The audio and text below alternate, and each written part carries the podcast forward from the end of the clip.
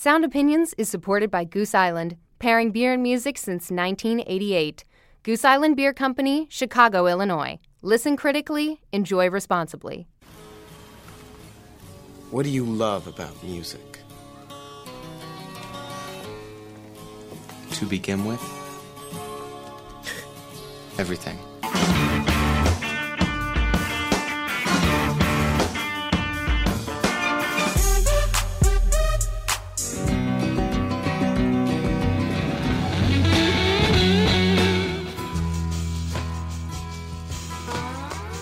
Putting on a great show is the most important thing you can do. One great rock show can change the world. Welcome to Sound Opinions. I'm Jim DeRogatis of the Chicago Sun-Times.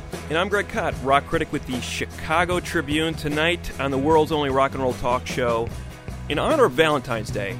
Love is a great thing, but tonight on Sound Opinions, love stinks. We are Yeah. going to play the stinkiest love songs of all time. It's actually kind of romantic in here today at Chicago Public Radio. I mean, the lights are dimmed low, and uh, our producers are looking at us lovingly. But we are uh, we are actually in a hateful mood. Anybody could play a bunch of love songs for you to get you in the Valentine's Day. Yeah. mood. We're going to play the songs that you need or that are created when you're on the other side. But that's later. That's going to be most of the show. This week in particular, we have a lot of music news.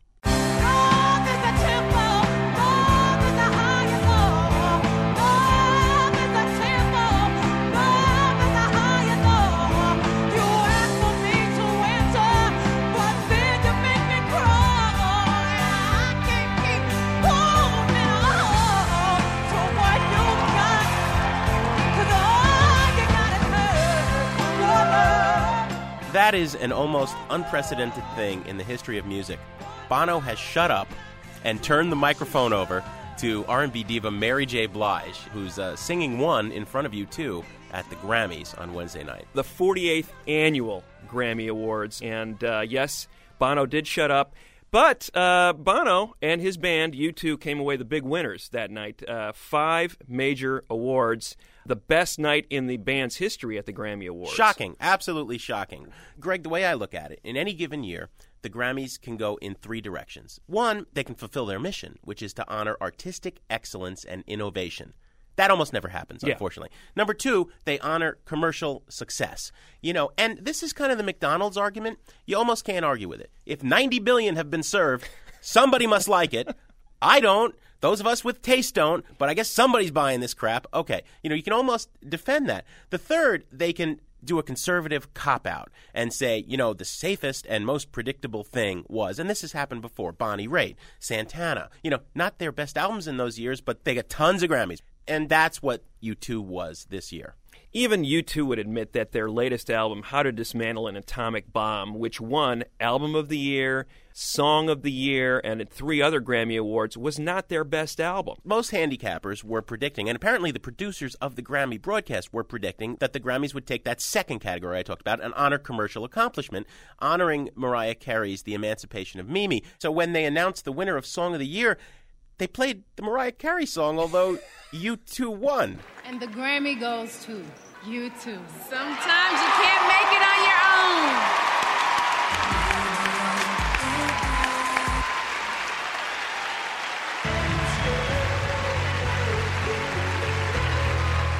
I mean, that's absolutely nuts there.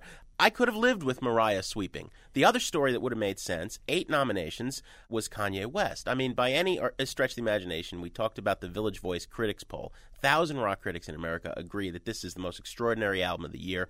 You know, it's a commercial hit, it's an artistic success. The guy's up for eight Grammys, he wins three.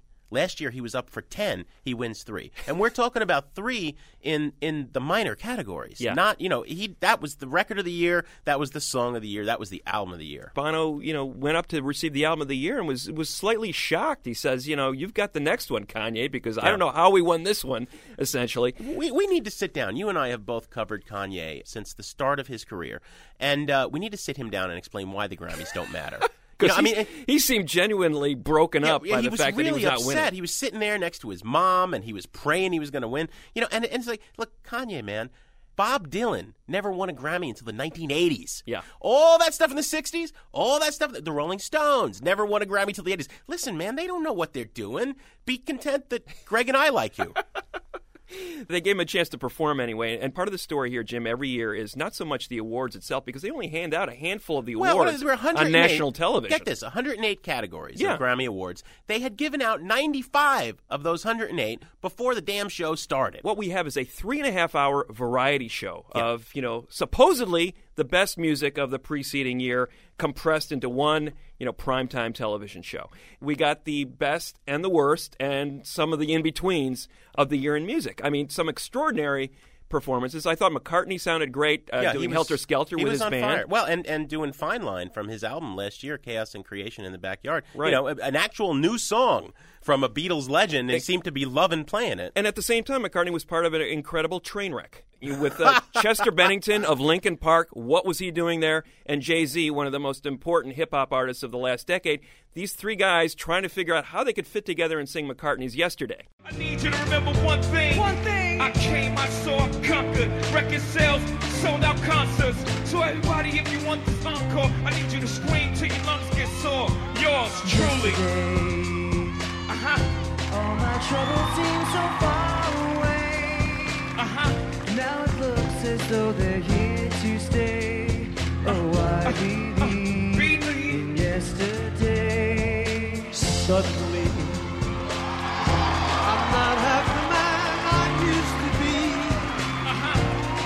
shadow hanging over me. That's right. Our yesterday Uh-huh. came suddenly. Take them uptown. You know, Chester from Linkin Park doesn't deserve to share the stage with Jay Z, let alone Paul McCartney. Yeah. But, but worst of all were the people that they trotted out for this Sly Stone tribute. Yeah, Sly Stone, a shocking discovery. Sly Stone is alive and actually able to walk up on a stage. I mean, Barely. His, his first major public appearance since being inducted into the Rock and Roll Hall of Fame in 1993. I mean, literally, people had completely lost touch with Sly Stone. One of the great riddles in rock history of the last couple of decades is what happened to Sly Stone, one of the most important artists of the late 60s, early 70s, huge innovator, shows up at the Grammy Awards. Hey, Sly! Let's do it like we used to do it.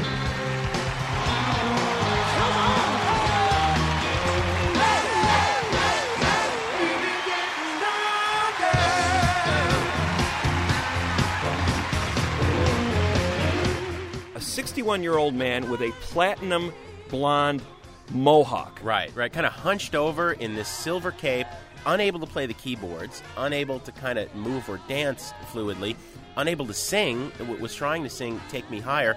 It was a pathetic moment. trotted out for sort of the amusement and the uh, surprise of the audience out there, but you came away feeling really sad Really after sad. that moment. When Well, Sly he- Stone sort of shuffled off stage, and you go, "What just He happened?" shuffled off long before the band expected him to. Right. Clearly. You know, he was on stage probably all of about 60 seconds, and then he left, and everybody's looking at each other. it was absurd, and uh they were all crutches out there for Sly, and he obviously needed them. You brought up the point earlier, Jim, about okay, it's essentially a TV program here, and it's about ratings. Well, how did the ratings fare? Here's a telling stat. It was up against American Idol for the first hour of the show, and American Idol's audience exceeded the Grammy Awards. What does that tell you? Oh. People are more interested in that than the Grammys. And well, the Grammys acknowledged that. acknowledged that. with Kelly Clarkson being the first American Idol winner to actually uh, win actual Grammy Awards. when she does that Mariah Carey screechy diva ballad crap, I mean, she's horrible, horrible, horrible. Compare that performance to Mary J. Blige. Mary Yeah. J. Blige just tore the roof off the Staples Center in Los Angeles. That woman has got soul. You know, with her little pinky, she could destroy Mariah Carey and Kelly Clarkson to boot. The beauty of this show is, Jim, that we don't have to talk about the Grammys for another year. Another 364 days before we have to worry about the Grammys again. Another piece of major news this week. Three years ago, almost to the day, two of the biggest tragedies in the history of uh, music making in the United States occurred.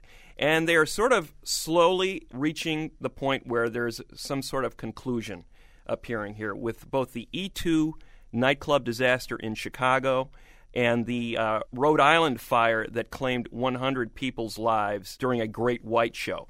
In the uh, E2 incident in Chicago, we had 21 people die. So, in the course of three days, half a continent apart, 121 people died in nightclub tragedies. A disaster like this hadn't happened before since the Cincinnati Who concert You know, in 79, In yeah. 79, you know, and suddenly these two disasters came. In the E2 case, uh, you know, it was a disco on the south side of Chicago. Somebody fired off some pepper spray in the club, and a DJ working for a Clear Channel radio station may or may not have said something that spurred this panic. People tried to get out, they couldn't get out.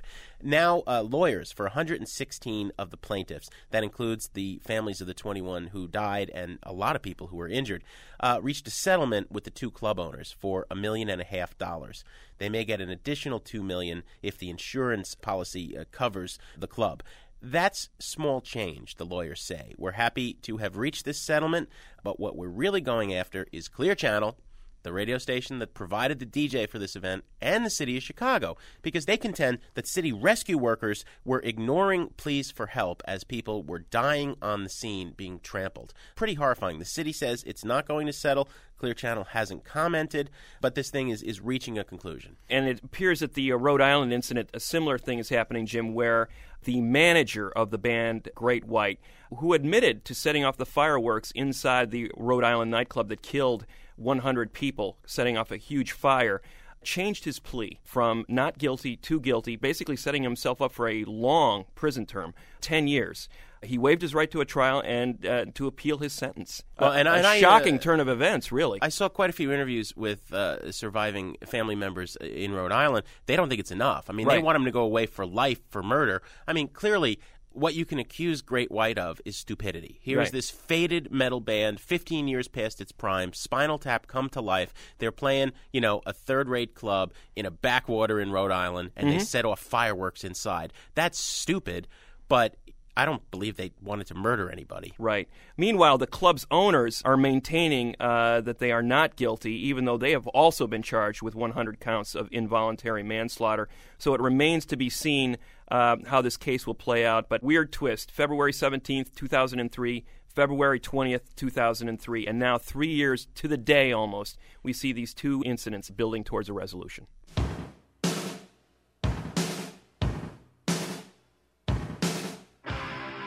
You're listening to Sound Opinions on Chicago Public Radio. It's the portion of the show where we pay tribute to the day that lovers break up.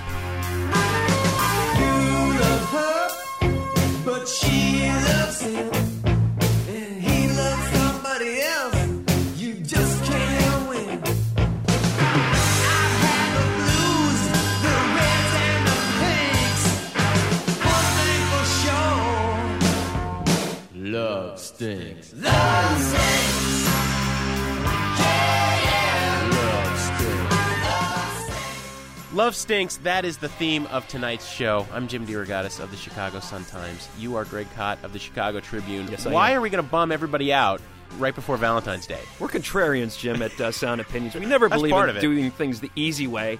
Uh, there are a million love songs out there, uh, and they're all being celebrated on Valentine's Day. It's a cliche. Record companies are putting out volumes of love songs It in celebration of this holiday. By the way, do you know what uh, the most popular love song of all time is, according to a uh, recent survey? I do not.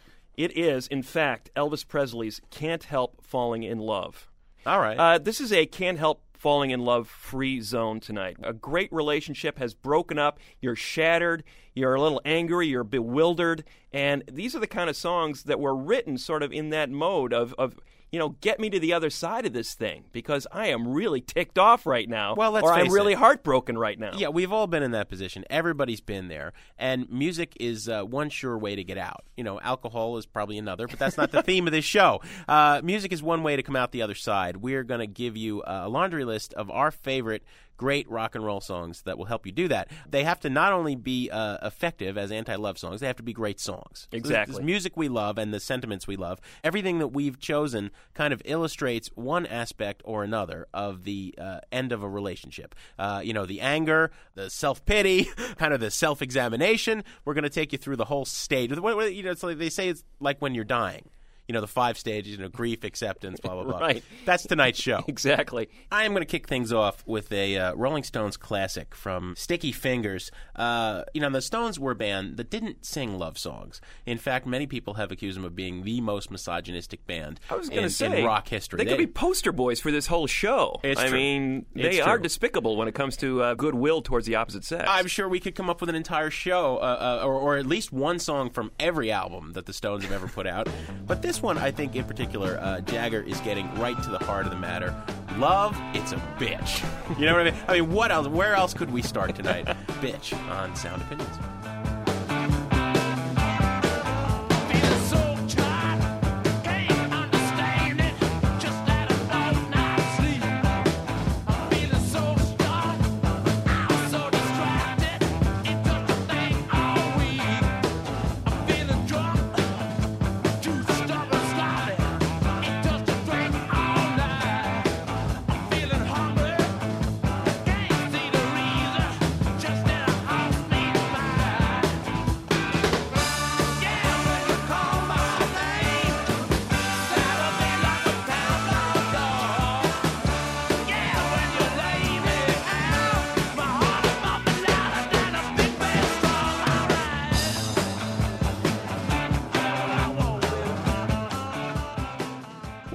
71? yeah, I think that's right. Sticky Fingers was 1971. After Exile on Main Street, I brought in the uh, actual CD reissue that came with the zipper. It's not quite as effective on CD when you have the zipper fly Andy Warhol You cover. It was the, better uh, in, in the album. Yes, actual actual size, as they say. We're running down our list of, of songs that illustrate the concept of love stinks in honor of Valentine's Day. Marvin Gaye, Here My Dear, the title of his 1978 double album. He made a double album about the idea that I am breaking up with my wife and I can't stand it, that despicable person that I was mm-hmm. married to for 14 years. He uh, had a right, in a sense, to be very angry because he was ordered to turn over the royalties from his next album by a court judge as part of the divorce settlement in 1976. So Marvin turned around and made an entire concept album about the divorce from his wife, Anna Gordy. That's a familiar name, Greg. yeah, uh, she happens to be the sister of uh, Berry Gordy, the founder of Motown Records. And this album came out on Motown. On Motown. So, what a twisted little uh, triangle this turned out to be. Gaye outdid himself on a track in particular that I'm going to play called When Did You Stop Loving Me? When Did I Stop Loving You? He came back to it no less than three times on this record, different versions of this song an instrumental version, a reprise at the end of the record, and then a full on version of the song. You listen to the bile in the words here. It's uh, When Did You Stop Loving Me? When Did I Stop Loving You? by Marvin Gaye on Sound Opinions. You know, when you say your marriage vows, they're supposed to be for real. I mean, if you think back about what you really said, you know, about honor and loving and obeying until death do us part, no. But it shouldn't be that way. It should. It should. It shouldn't be lies because though it turns out to be lies. If you don't honor what you said, you've lied to God. The words should be changed.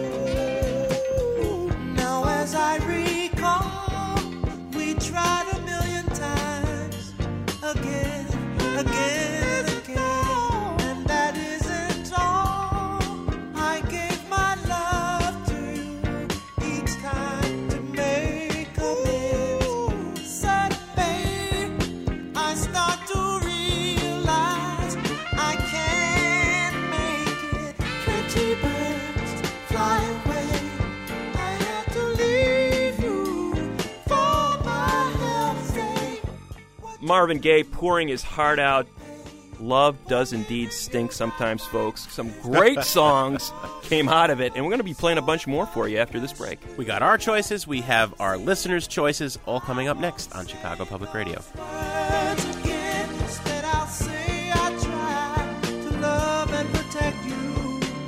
with all my heart, long as you want me to, baby. Ooh, if I love again, I'm gonna try a new way. This time, memories of the things we did. Some we're proud of, some we hid. So when two people have to part, sometimes it makes me stronger.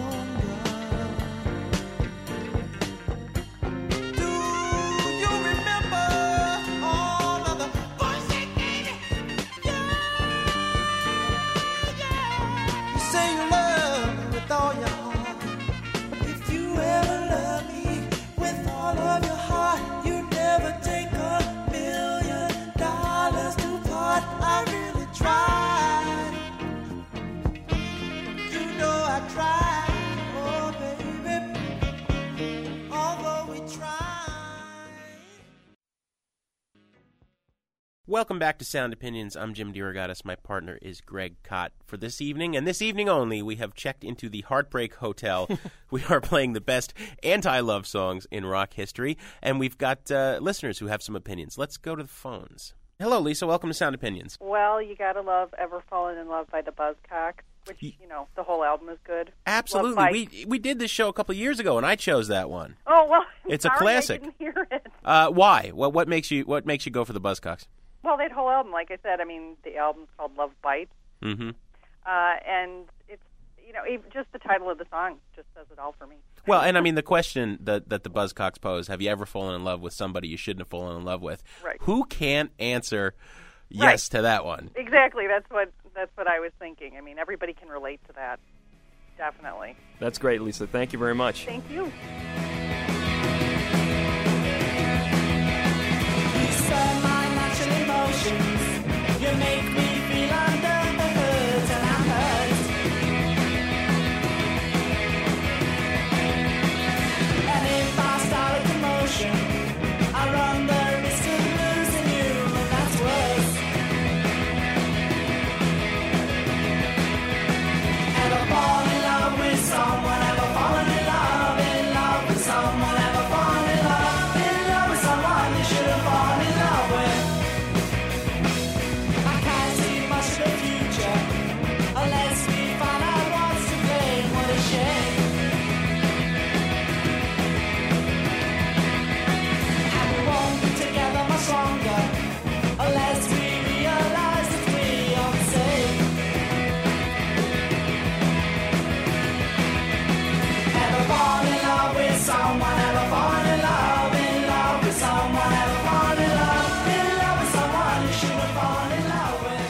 That's a great choice from Lisa, the Buzzcocks Ever Fallen in Love. Lisa's at home with two young children asking us to play her the Buzzcocks. Obviously, she found love eventually, but uh, boy, that's a damn cool mom.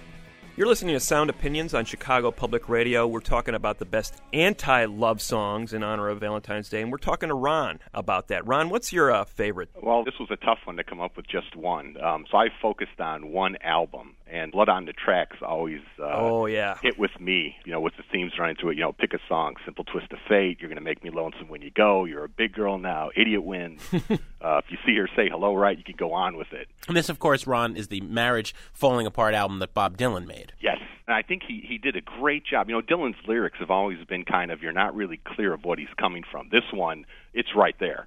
There's no minced words in here, right? Uh, you're an idiot, babe. Just wonder know how you still know how to breathe. Yeah. I think I know what you mean there, Bob. Yeah. because everybody's gone through this at one point or another. Mhm. And then covering the emotions. I mean, with just the anger in Idiot Wind.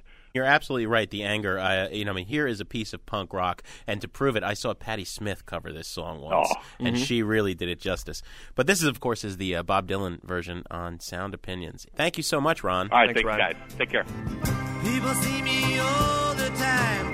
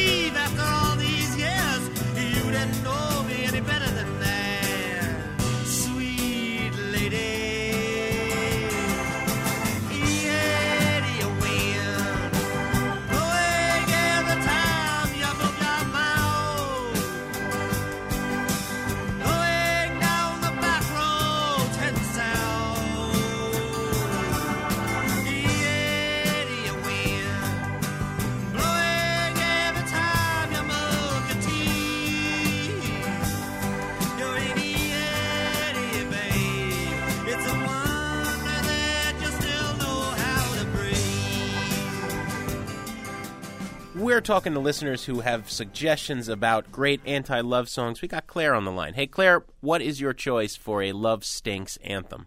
Well, it was kind of a tough choice for me because a lot of my favorite songs would fall into this category. But I had to go with, if I had to pick one, The Cure's Pictures of You. The Cure have a lot of a lot of good anti love songs. Yes, in fact, pretty much probably half their catalog could fall into this category. Why why pictures of you though? Well, I think it just it kind of combines all the perfect elements for a good love hurt song. From the you know minute and a half intro of music that's on the album version on Disintegration, I remember the first time I listened to it, I was reading the lyrics while listening to that intro and was already overwhelmed with emotion by the time he even started singing.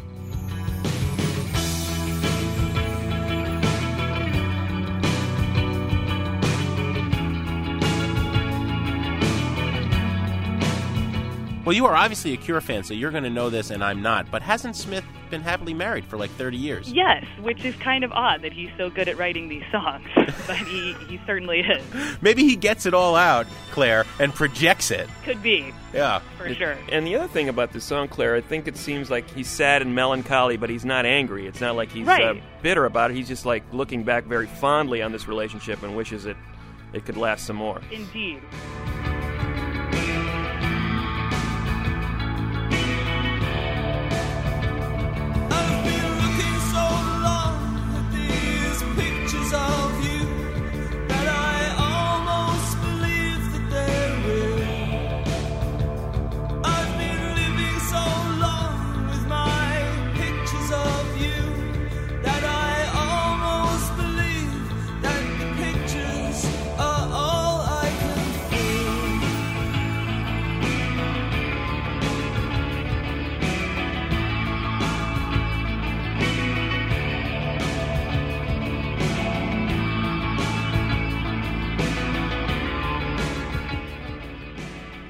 Everybody is a rock critic, Mr. Kot. Those were all good picks, but it's our show, so now it's back to us. Um, you played Marvin Gaye earlier. This Velvet Underground song, "There She Goes Again," is uh, it basically built on Marvin Gaye's "Hitchhike," and the Velvets took it somewhere new. Um, and and it's it's a wonderfully bouncy, kind of happy little pop song with the production done very much in a kind of uh, '60s AM radio feel out of keeping with much of the rest of the Velvet's first album, which had some some real incredible noise rock on it, let's not forget. This one comes on like a pop song, but it's insidious. And I think this is Lou Reed in 66 saying, you know, what the rappers now say, bitches and hoes. I mean, there she goes again. She's out on the streets again. She's down on her knees, my friend, but you know she'll never ask you please.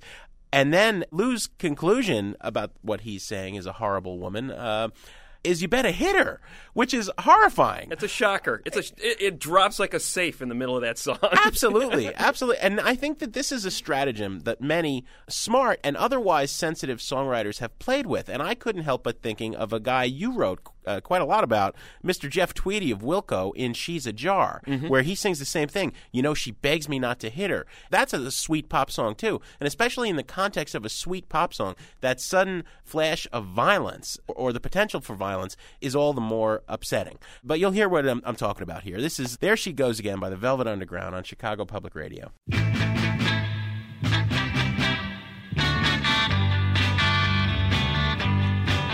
she goes again.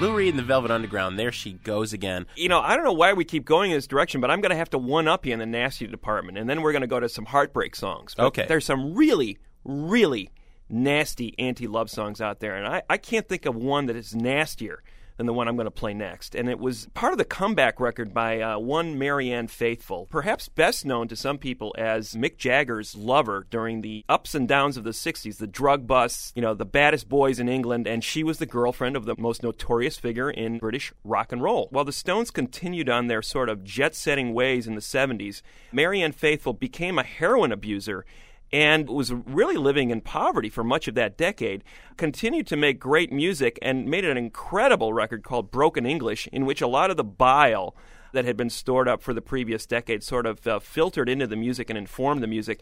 Well, her second husband was a guy by the name of Ben Brierley, and Marianne married him, and nonetheless, Ben kept seeing his girlfriends. This sort of piled up and ended up becoming a song called Why'd You Do It?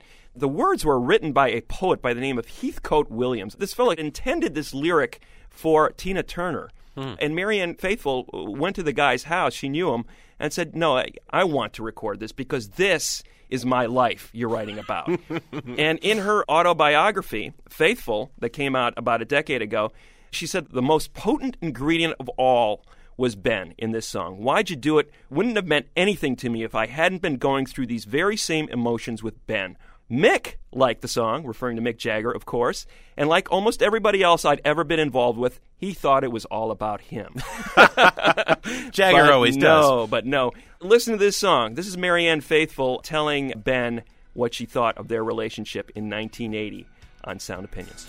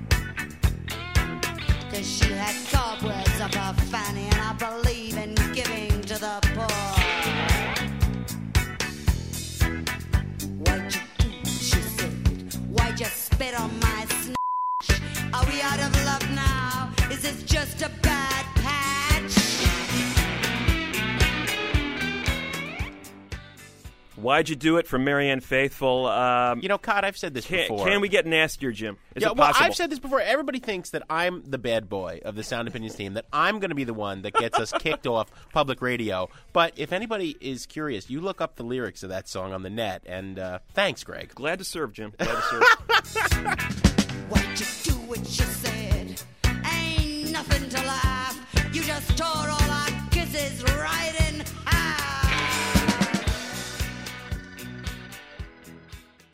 Greg, you had a good choice a little earlier for a great heartbreak song. I'm going to give you one of mine.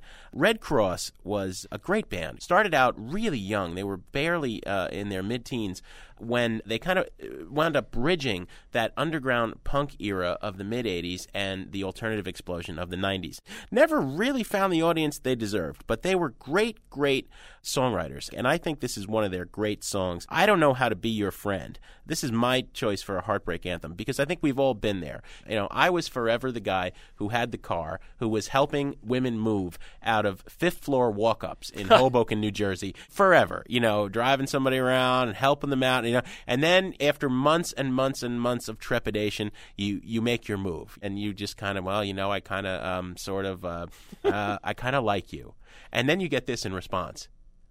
Well, we're just friends ah! And then, so you, my whole life, I wanted to respond.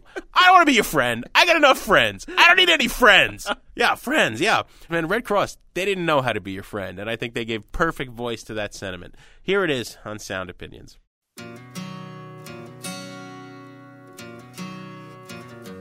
I looked at my face this morning. I just couldn't cut my hair. Bars for breakfast. Guess I really didn't care.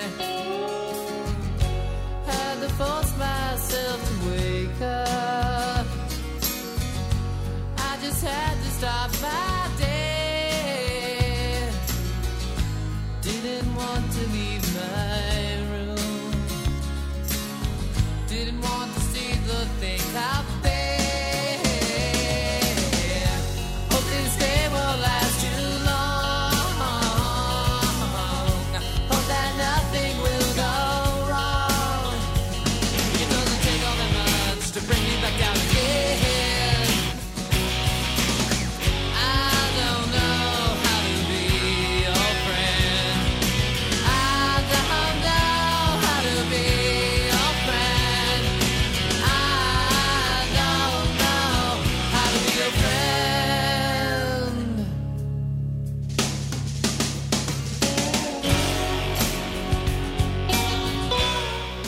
Red Cross, you gotta love that slide guitar weeping. I mean, that's the sound of some guy crying. That's the And sound of Jim crying when his. Well, and you you're know just you- my friend, Jim. You know you're depressed when you're having candy bars for breakfast. You know, as he sings. I, I just, I love that. The old "I threw my back out this morning. I can't help you move" uh, excuse always worked for me. I mean, you know, when it comes right down to it, I didn't learn that till my 30s. that one, that one didn't kick in.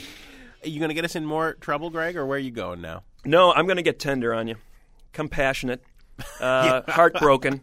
Um, it had been suggested by our, our good friend Chris that there was another song from this album by the Replacements called "Let It Be" in 1984 that would have qualified for this show, and I in in total agreement with him. But I'm going to go to the other choice on that album. So you're not, you're not gonna play unsatisfied. Not going to play Unsatisfied as suggested, but I am going to play a song called Answering Machine.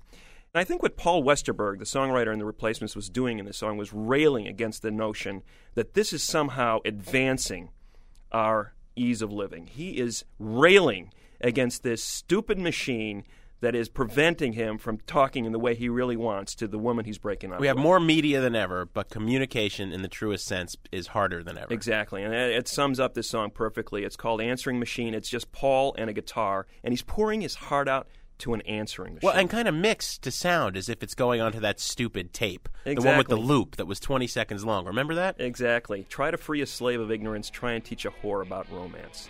Paul Westerberg, very confused at the at the moment of his breakup on Sound Opinions.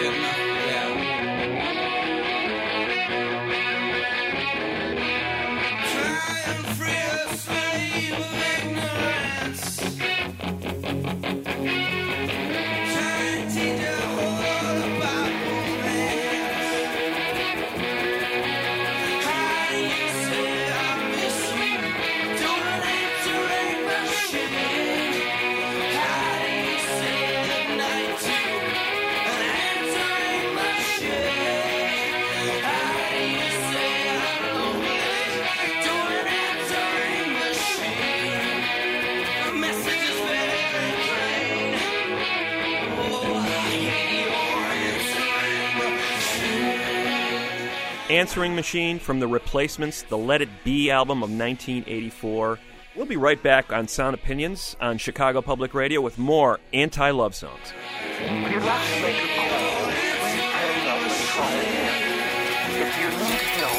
need help,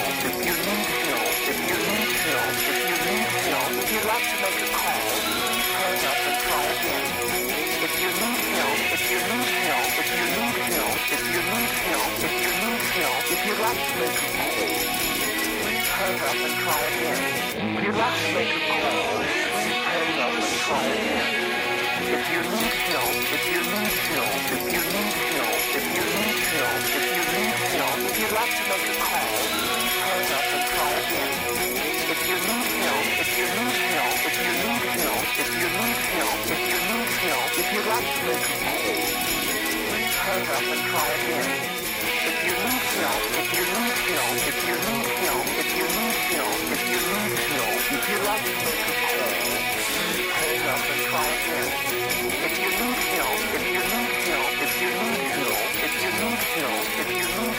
If you like to make a call, hang up and try again.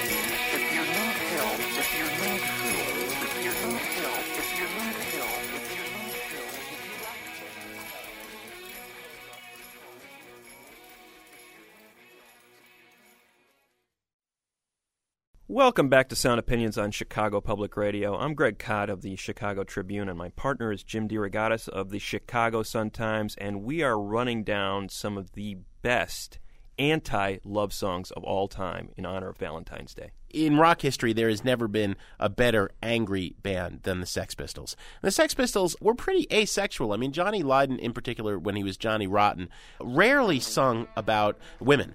But uh, I think you can hear this song, uh, which is one of their great singles, as an anti love song or as just uh, an I hate all of humanity love song. Uh, and pretty vacant. I mean, you're so pretty, you're so pretty, you're so vacant. You know, it's just the loathing. I, I don't know. I don't think there's ever been a better example of complete and utter disdain. I think that's the word.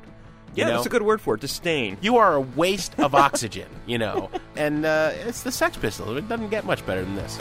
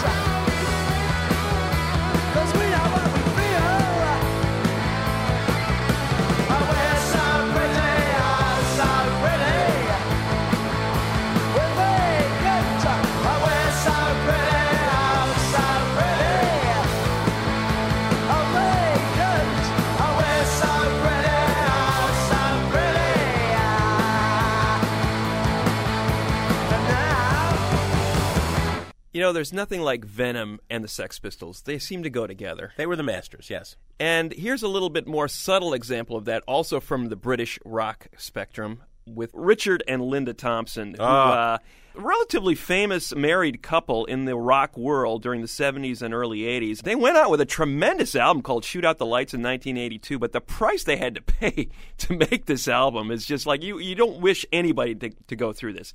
Here's the story. Uh, Richard and Linda Thompson uh, were two of the major figures in the uh, British folk rock movement in the 70s. They made a series of albums together, brilliant records. Started recording this album, Shoot Out the Lights, and then Richard went on a solo tour where he met this woman, Nancy Covey, and fell in love. Returned to England and told Linda, I want a divorce. Oh. They make this album. Shoot Out the Lights, which is essentially the story of uh, their marriage breaking up. Richard went on to deny to me in an interview that I did with him uh, years later, saying, this had nothing to do with our marriage, really. It could have been any couple that we were talking about here. But I saw your show, Richard Thompson, with Linda at Mm. Tuts in Chicago as you were exiting the stage. Linda kicking you in the shins as you were leaving. On the this was on the final tour because you Yeah. know lo and behold, they're breaking up. They make this breakup album. They're divorcing, and there's Linda kicking Richard in the shins as they're exiting the stage in Chicago. So no, Richard, it wasn't about your marriage. It was just some other couple you were writing Smart about. Smart enough not to hurt his fingers because he needed to play guitar. But a brilliant, brilliant album. And, and Walking on a Wire is a terrific song from that record, written by Richard, sung by Linda on Sound Opinions. I wish I could please you tonight. My medicine just won't come right. I'm walking on a wire. I'm walking on a wire. And I'm falling.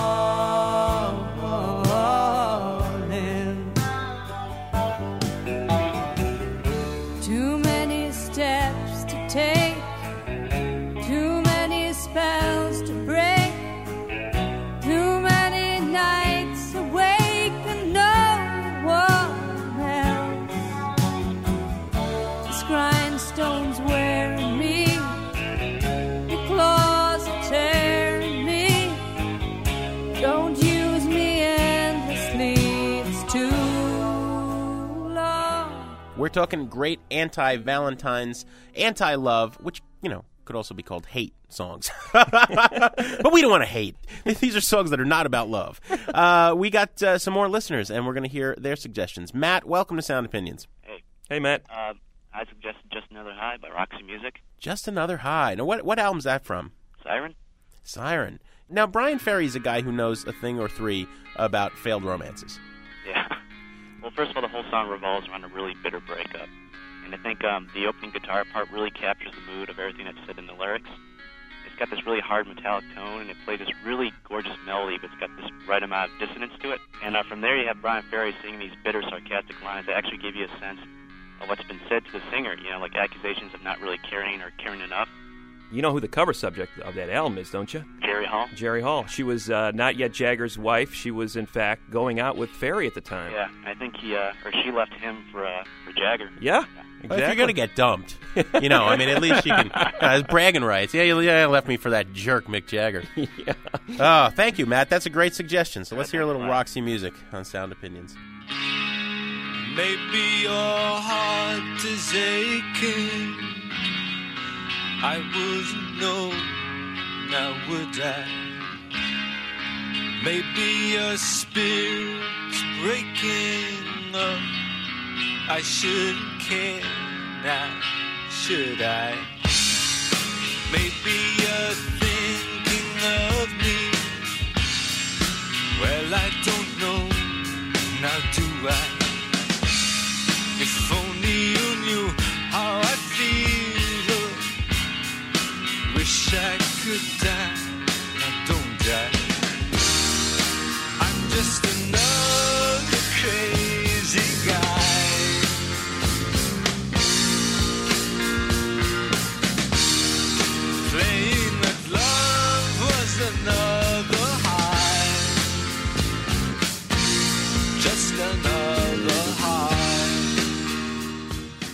want to welcome Kate to Sound Opinions. We're talking about the best anti love songs in honor of Valentine's Day. Kate, what's your uh, choice? Hi, I chose I'm Looking Through You by the Beatles. Oh, good one.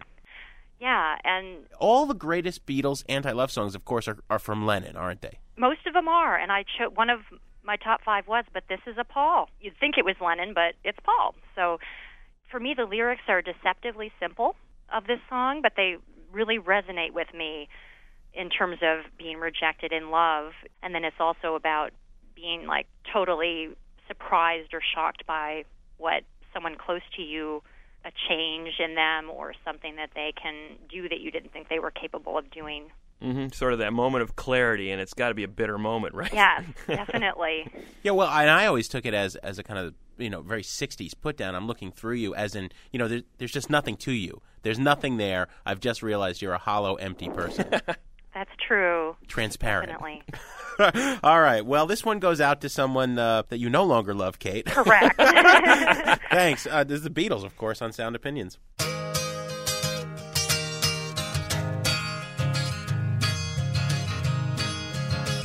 I'm looking through you.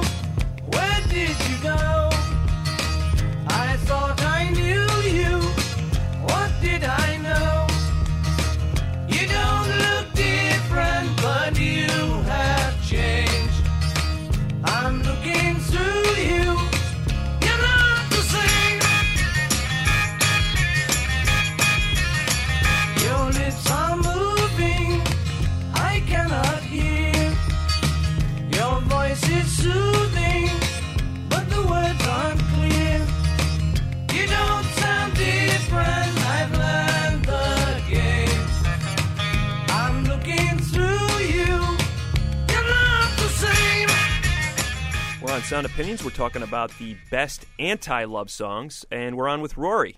Rory, you've got a uh, selection for us? Uh, Love Will Tear Us Apart, Joy Division. Oh, pure classic. Absolutely. Yes, it is. All right, tell us about this one, uh, Rory, and why it uh, stands out for you. Just, it's a great song. I've always loved it, and uh, I made a mix for a girlfriend once. Put it on there. Didn't really think about it. A week later, we were broken up. she got the message, or you got the message, or something, right? It's a great song. it's a great song, but this is a downer, man. You don't play this at a party ever. You do not. No. No. There's all sorts of mythology attached to this song too. It was one of the last songs written and recorded by uh, Joy Division, and the singer Ian Curtis hung himself uh, weeks after this song was completed. So there's all sorts of dire, down stuff associated with this song. Yeah. we're bumming, we're bumming Rory Rory's- out just talking about it. This we're going to play this one, but we're going to give a warning to the listeners. Uh, Yeah. If you are suffering from depression right now and or uh, approaching the end of a relationship, don't listen. Yes. Don't don't uh, don't give it to your girlfriend on this. Thanks, All right. Rory. Thanks, Rory. Thanks a lot.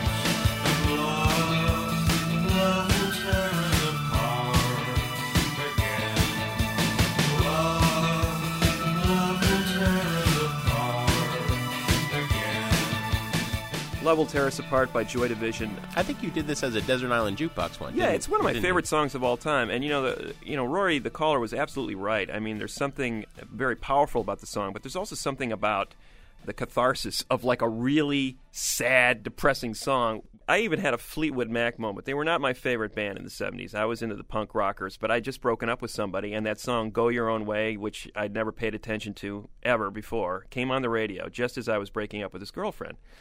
And I go, you know, this is the greatest song ever written. At that moment, Go Your Own Way said everything about my life that I needed to have said. And it was like, wow. We are not going to play Fleetwood Mac. We're playing actual good songs that happen to be about bad loving. Uh, we are wrapping up our discussion of anti-love music here on Sound Opinions just in time for Valentine's Day. He's Greg Kot. I'm Jim DeRogatis. We still love each other. Uh, Greg, I have saved absolutely the best for last.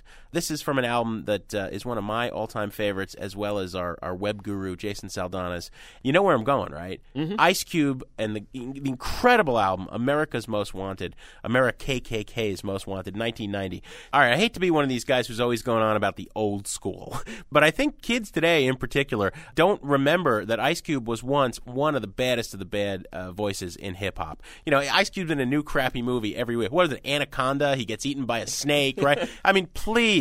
But this guy was once at the pinnacle. This was as good as hip hop got. You know, he walks away from the biggest hip hop group in the world, NWA, and then comes out with his solo career that's just absolutely mind blowing. If hip hop didn't have a, an attention span of 15 minutes, this album would be considered up there with your Exile on Main Streets or your your Velvet Underground albums. James Brown is another guy who had a lot of troublesome relationships, and there is a great James Brown sample that runs through and comments throughout the song at the same time that Ice Cube and his female protege Yo Yo, uh, you know, they are having this conversation, and they are basically playing the dozens. You know, Cube is given his whole litany, his whole long, long roster of everything that's wrong with women, and Yo Yo is just giving it right back, and Mhm. she's hitting him where it hurts. Cube says.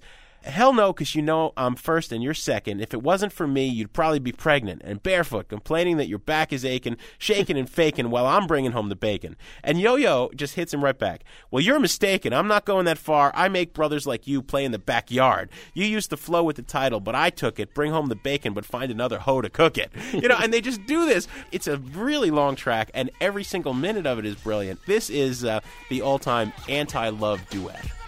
Man, I put a lot of fear Why is that? Cause I had it up to here with him. Drink a beer with him? No way, cause I can only deal with him about an hour every day. Yeah, if you know what I mean, baby. Well, I guess now that I think about it, I think maybe if you was more of a man instead of faking it, women deserve the credit when they're making it. Yeah, so what's the problem? Well, I think we solved it. I know they know the best now from who's dogging it. Yeah, I admit you can flow. Well, that's true. But you see, I'm a pro with the bank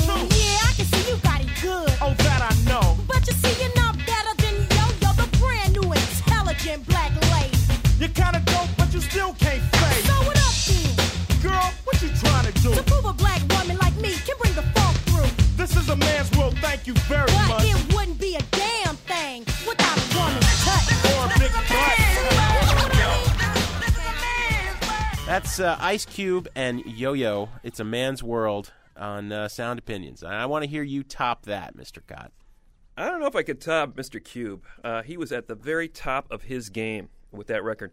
But uh, the Afghan Wigs, a, a group that really got no love. You're coming Uh, close to topping it. They got no love. Uh, they were miscast as a grunge band because they signed with Sub Pop, the Seattle-based label that uh, had you know spawned Nirvana and Soundgarden and Mudhoney. But they went on to sort of transcend that label. They were really fans of R&B and soul. Greg Dulli, the lead singer in the band, uh, was a big fan of, of those kind of soul, soul singers and that sort of content, that sort of deep, get under your skin singing and also uh, lyrics. He broke up with a girlfriend and then inspired uh, not just a song, but a series of songs that became the record Gentlemen. Uh, Dulli really pours his heart out about this relationship. Wanted to scrap the record. The rest of the band convinced him that they had to put it out because the, they, they thought the songs were great, the lyrics were the most honest and thought provoking he'd ever written. And, uh, and Dulli uh, eventually consented and, and did put out the record Gentlemen in 1993 in interviews, uh, went on to say that he thought of it as a response to Van Morrison's Astral Weeks. now, Astral Weeks is a masterpiece. There's no doubt about it. But I think in his own way, Afghan Wigs and Greg Dulli made a masterpiece with with Gentlemen. And the song I'm going to focus on, "When We Two Parted," is an example of what's going on here. It's got this opium den guitar coursing through it. And it's chronicling this sadomasochistic relationship. I mean, there, it's a very disturbing relationship breaking down. It starts off very tenderly in a reflective mode. By the end of the song, you're getting to lyrics like, If I inflict the pain, then baby, only I can comfort you. Gentlemen is the name of the album. When We Two Parted is the song on Sound Opinions. See,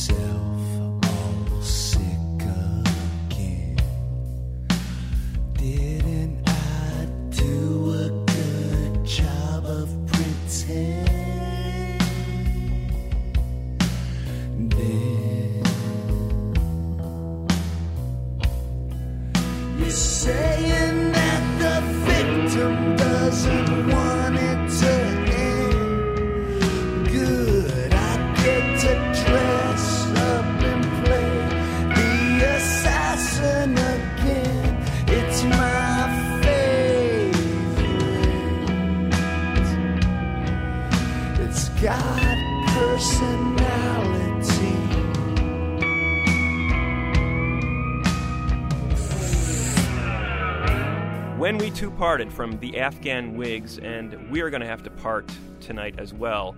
But we thank you for listening to the Anti Love Songs issue of Sound Opinions. And, And we go really- out there and have a great Valentine's Day yeah, in please. spite of all that. I'd hate to be responsible for bumming out everybody's holiday. Uh, that wasn't the intention. Get it all out now through this show, and then go out and have fun. Exactly. Next week, the digital age has changed everything about the way music is recorded, the way it's distributed, and the way you listen to it. Nobody can make sense of this, from the guy on the street corner up to the Supreme Court justices. The one man I think who can, Professor Lawrence Lessig, is going to be here. On the way out, we got some people to thank. Everybody on this list we do love. In the most sincere way. Torey Malatia, executive producer. Todd Bachman, our managing producer and director. Matt Spiegel, our producer and coin tosser. Jason Saldana and Robin Lynn are our associate producers. And uh, Joe DeSo, thanks for the technical assistance. We'll be back next week on Sound Opinions. Thanks for listening.